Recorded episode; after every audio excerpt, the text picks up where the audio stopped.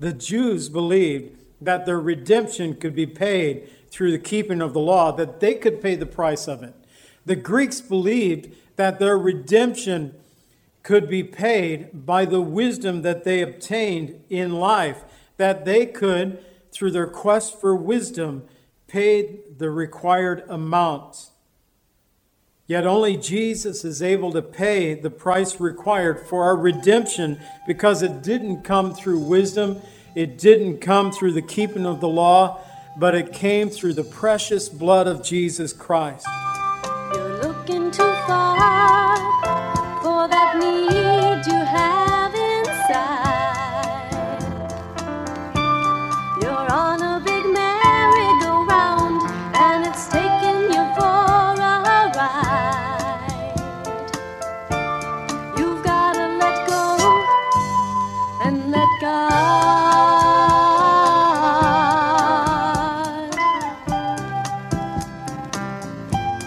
Welcome to the Cleansing Word. We invite you to stay with us as Pastor John Pinnell of Calvary Chapel, Lake Villa, takes us through a verse-by-verse study from God's Word. Each Monday through Friday, we'll be airing messages to encourage you in your faith that you might grow in the knowledge of our Lord and Savior, Jesus Christ. I hope that you enjoy this broadcast, and I'll return at the close of this teaching to give you more information about our church and how you can obtain a copy of this message. Now here's Pastor John with today's message from God's Word.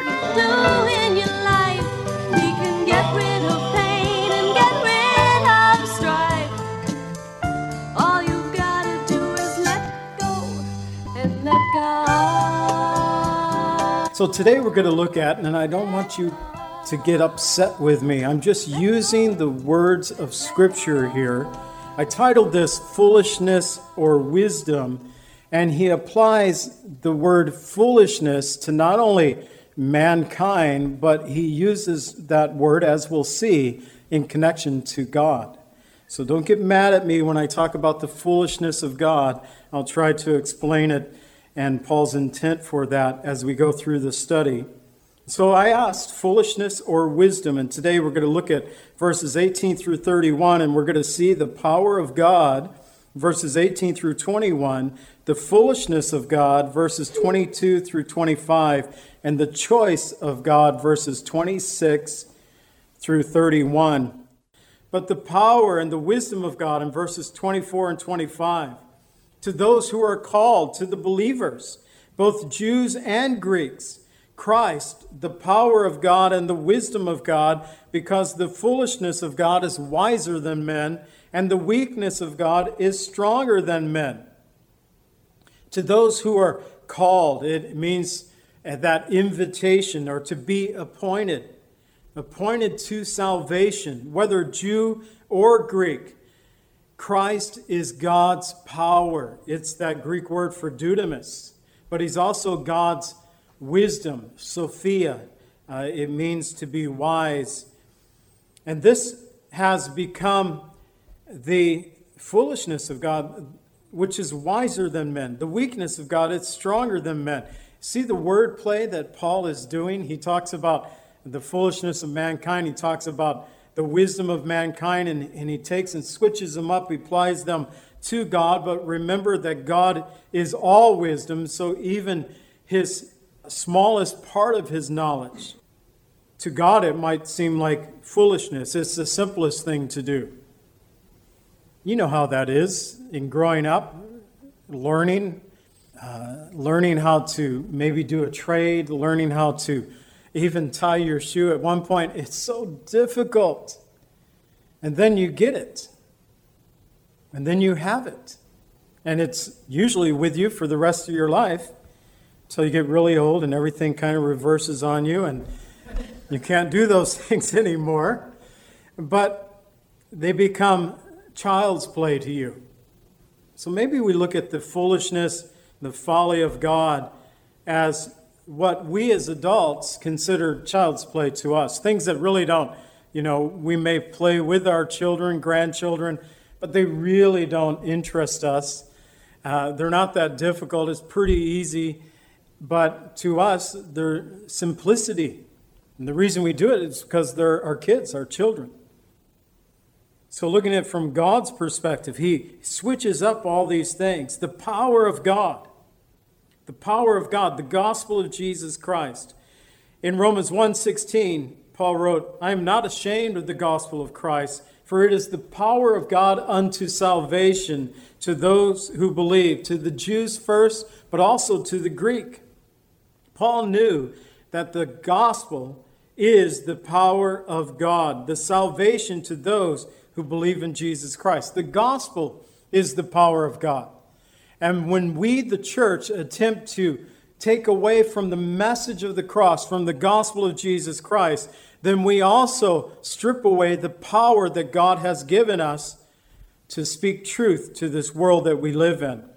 By saying to the Jew first, Paul acknowledged that salvation is of the Jews, in that Christ came as the fulfillment of the messianic prophecies of the Old Testament. But by saying also for the Greeks, he acknowledges that salvation is to anyone who would call upon the name of the Lord, any race of any people in this world. The wisdom of God. In 1 Corinthians 2, verses 6 through 8, Paul spoke about wisdom. We'll look at this again next week, but I want to mention it this week. However, we speak wisdom among those who are mature, not the wisdom of this age, nor the rulers of this age, who are coming to nothing. But we speak the wisdom of God in a mystery, the hidden wisdom which God ordained before the ages for our glory, which none of the rulers of this age knew. For had they known, they would not have crucified the Lord of glory. God has given us glimpses of his wisdom in the Old Testament, 330 Old Testament prophecies that pointed to the first coming of Jesus Christ. God gave glimpses of his wisdom, but they were hidden in the prophecies of the Old Testament, but have now been revealed through the coming of Jesus Christ, through his death, burial, and resurrection from the grave. And through the foolishness, the weakness of God, has come the wonder of our salvation. And finally, the choice of God, verses 26 through 31. I'm doing all right on time, I believe. I'll go ahead and read the context for us then. Usually by this point, if I'm thinking that I've went too long, I won't read the context. I'm going to come back and read it anyways, but now I'm wasting time. 1 Corinthians chapter 1, verse 26, it says, For you see your calling, brethren, that not many wise according to the flesh, not many mighty, not many noble are called. But God has chosen the foolish things of this world to put to shame the wise. God has chosen the weak things of the world to put to shame the things which are mighty, the base things of the world, and the things which are despised, God has chosen. The things which are not, to bring to nothing the things that are, that no flesh should glory in his presence. But of him you are in Christ Jesus, who became for us wisdom from God, and righteousness, and sanctification, and redemption, that, as it is written, he who glories, let him glory in the Lord. It is not one of our memory verses, but can I suggest to you that verse 30 is worth memorizing? Verse 30 is worth memorizing. We'll get to the reasons why, but I can quickly tell you that there in verse 30, Paul describes everything that Christ has become for us. Christ is our wisdom, our righteousness, our sanctification, and our redemption. Four things in one verse that describe the work of Jesus Christ toward us. So I think that verse is worth memorizing and pondering, actually. And we're going to look at it here in a moment, but we got to get to it first. So having addressed the skeptics, Paul now begins to talk to the believers in Corinth. As we learned last week, he wrote in verse 2, not only to the church in Corinth, but he said, all who in every place call upon the name of Jesus Christ our Lord. So he's talking to us today as well, all who in every place call upon the name of Jesus Christ, not just in Corinth. He says in verse 26, "For you see your calling, brethren, that not many wise according to the flesh, not many mighty, not many noble are called." And Paul asked the believers of Corinth to look around and take notice, unique characteristic of the church itself regarding those who have been called, those who have received the invitation, the salvation that comes through faith in Jesus Christ. He said to the church in Corinth, and we could say it to the church here in Lake Villa, look around. There's not many who are wise. Sophia, remember the Greek word talks about wisdom. This is sophos, a part of that word. Not many wise. There are not many mighty. It's a play on the Greek word dunamis that talks about power, but not many mighty, not many noble. It is a Greek word that refers to someone who has been well-born or in a high rank or high position. Those who thought themselves to be something in the early church, in Acts chapter 4, verse 13, the rulers of Israel at that time, they saw the boldness of Peter and John and perceived that they were uneducated and untrained men, and they marveled and they realized that they had been with Jesus. Even our beloved apostles, they qualified in this. In fact, Paul, in writing this, was probably one of the more learned of the apostles. But in the church in general at large, Paul was not against the wise, not against the mighty, not against the noble coming to faith, but he wanted the church to understand that not many wise, not many mighty, not many noble were believers. These were the exception rather than the norm. Faith had been hidden from the wise and the prudent that it might be given to the babes of this world. In Luke 10:21, when the disciples were coming back from a missionary journey, a short-term missionary journey that Jesus sent his disciples on, they came back praising the Lord for all that they had seen and done. And in that hour, Jesus rejoiced in the Spirit, saying, "I thank you, Father, Lord of heaven and earth, that you have hidden these things from the wise and prudent and revealed them to babes. Even so, Father, for so it seemed good in your sight." This is the standard. Not many wise, not many noble, not many mighty. It doesn't say that not any, but not many. That's the standard in the church today. It continues to this day. But God has chosen the foolish thing of the world, in verse 27 through 29, to put to shame the wise. God has chosen the weak things of the world to put to shame the things which are mighty. God has chosen the base things of the world, the things that are despised. God has chosen the things which are not to bring to nothing the things that are, that no flesh should glory in his presence.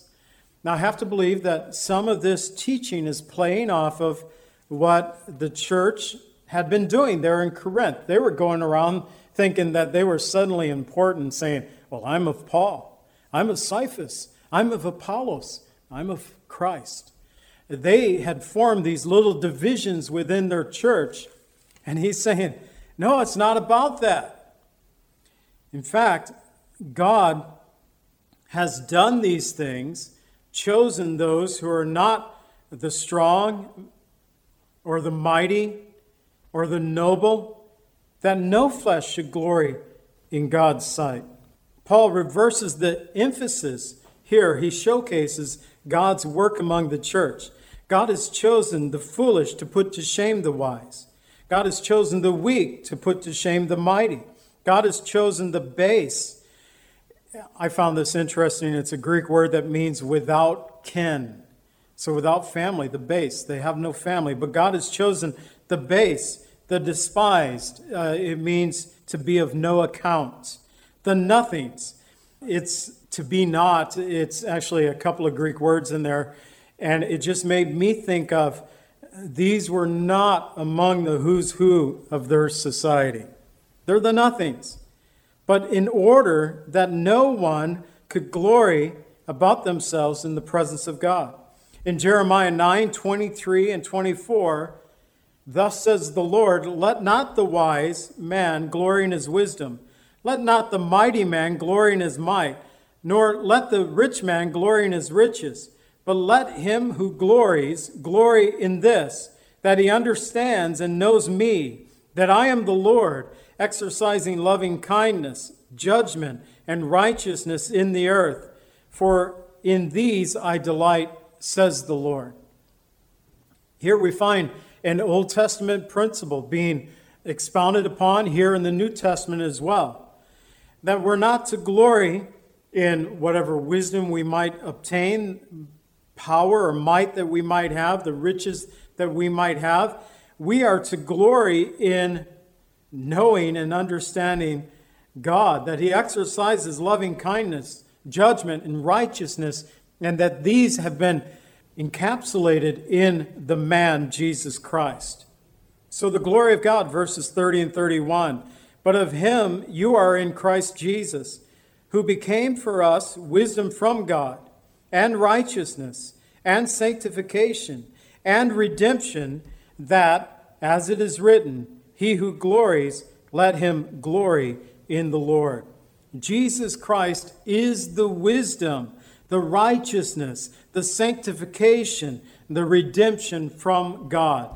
Jesus Christ, the wisdom from God, a Greek word that we've already looked at, Sophia, it properly means wisdom, and the Greeks sought after wisdom, but they did not seek after Christ, who became for us wisdom from God. Harry Ironside, he actually pastored for a time, Moody Bible Church in Chicago. We're talking going way back in the late 1800s at that time, I believe, or maybe in the early 1900s. Ironside was just amazing. He actually had lost his vision by the time he finished writing his commentary to the Bible. And the way that I believe it was the book of Isaiah that he wrote his commentary, he was blind, he couldn't see. He had his aide read to him Isaiah and then read 3 or 4 different commentaries that he liked. And then he would think a bit and then he would begin to speak forth what his aide would write down. Became Ironside's commentary. Pretty amazing that God took someone that maybe just age, they couldn't correct the glaucoma or something that took place in his eyes, but he couldn't see, but yet he was still expounding the truth of God's word. He wrote concerning the wisdom of God. In him there is no condemnation. In him we are accepted in all his own blessed perfection. And God has made him unto us wisdom. Everything we need for our soul's deliverance is found in the knowledge of Christ. Our righteousness, our sanctification, our redemption are all found in him. He is not only our wisdom, he is also righteousness from God. This word for righteousness speaks about a character or quality of being right or just. It was back a long time ago spelt right wiseness. I like that. I know we probably shouldn't spell it that way today, righteousness, but right wiseness. It really expresses the meaning of this word. As righteous as we might consider ourselves, Isaiah 64:6 tells us, all our righteousnesses are like filthy rags before the holy and righteous God who created us. But Philippians 3:9, Paul tells us, and be found in him, not having my own righteousness, which is from the law, but that which is through faith in Christ, the righteousness which is from God by faith. Not having our own righteousness, but he is our righteousness. As believers in Jesus Christ, we take on the righteousness of Christ. He is our righteousness. 2 Corinthians 5:21, for he made him who knew no sin to be sin for us, that we might become the righteousness of God in him. But he's also our sanctification from God. It's a word that means purity, but also to be separated for God's purposes. Even if we set ourselves apart to serve God, our works do not make us right in the sight of God. Jesus Christ has become that sanctification from God when he offered his life upon the cross for our sins. We can do good works, but if it's only good works, it doesn't sanctify us before the holy and righteous God who created us. Hebrews 10 verses 9 and 10 says, Then Jesus said, "Behold, I have come to do your will, O God." He takes away the first, that he might establish the second. By that will we have been sanctified, through the offering of the body of Jesus Christ once and for all. Our sanctification is from God through Jesus Christ, through the offering of the body of Jesus Christ upon the cross. And once and for all, Jesus is our sanctification. He's also our redemption from God. It's a Greek word that means the ransom is paid in full. He is our redemption. It speaks about the release that is effected by the payment of a ransom, or the required price, that it's been paid in full. Our debt has been paid in full by Jesus Christ. The Jews believed that their redemption could be paid through the keeping of the law, that they could pay the price of it. The Greeks believed that their redemption could be paid by the wisdom that they obtained in life, that they could, through their quest for wisdom, pay the required amount. Yet only Jesus is able to pay the price required for our redemption, because it didn't come through wisdom, it didn't come through the keeping of the law, but it came through the precious blood of Jesus Christ. Therefore, Christ has become God's redemption. In Ephesians 1:7, in him we have redemption through his blood, the forgiveness of sins according to the riches of his grace. And again, the reason Jesus Christ has become for us the wisdom, the righteousness, the sanctification, the redemption from God is in order that no flesh would glory in his sight, but instead, we would glory in the Lord. Let me repeat to you, Jeremiah 9:23 and 24. Thus says the Lord, let not the wise man glory in his wisdom. Let not the mighty man glory in his might, nor let the rich man glory in his riches. But let him who glories, glory in this, that he understands and knows me, that I am the Lord, exercising loving kindness, judgment, and righteousness in the earth. For in these I delight, says the Lord. And may we glory in the choice of God, who sent his Son, our Savior Jesus Christ, to be our wisdom, to be our righteousness, to be our sanctification, to be our redemption.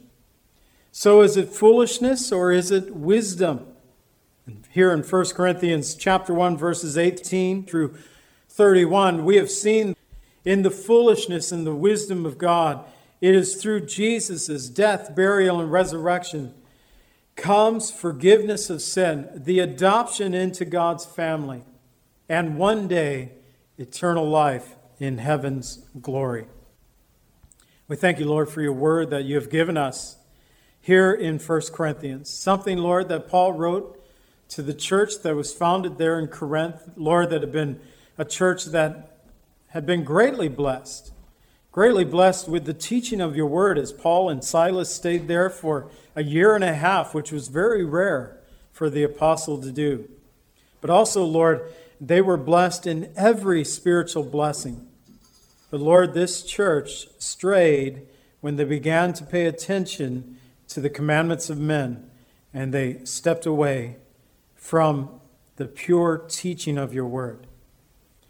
I pray that you would be with us, Lord, that we would not stray from the pure teaching of the gospel of Jesus Christ. Though the world might see it as foolishness, Lord, may it be the power that you have bestowed upon us as believers, that through the gospel, Lord, we are saved. And may we not be ashamed of the proclamation of the gospel of Jesus. In the day and age that we live in, we pray. In the name of Jesus, amen.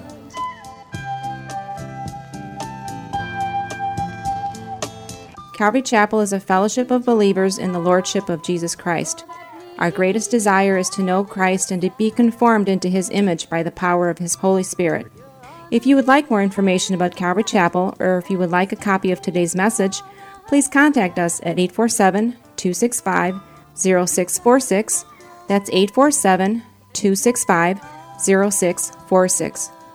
Thank you so much for joining us today, and may the Lord richly bless you as you worship Him today.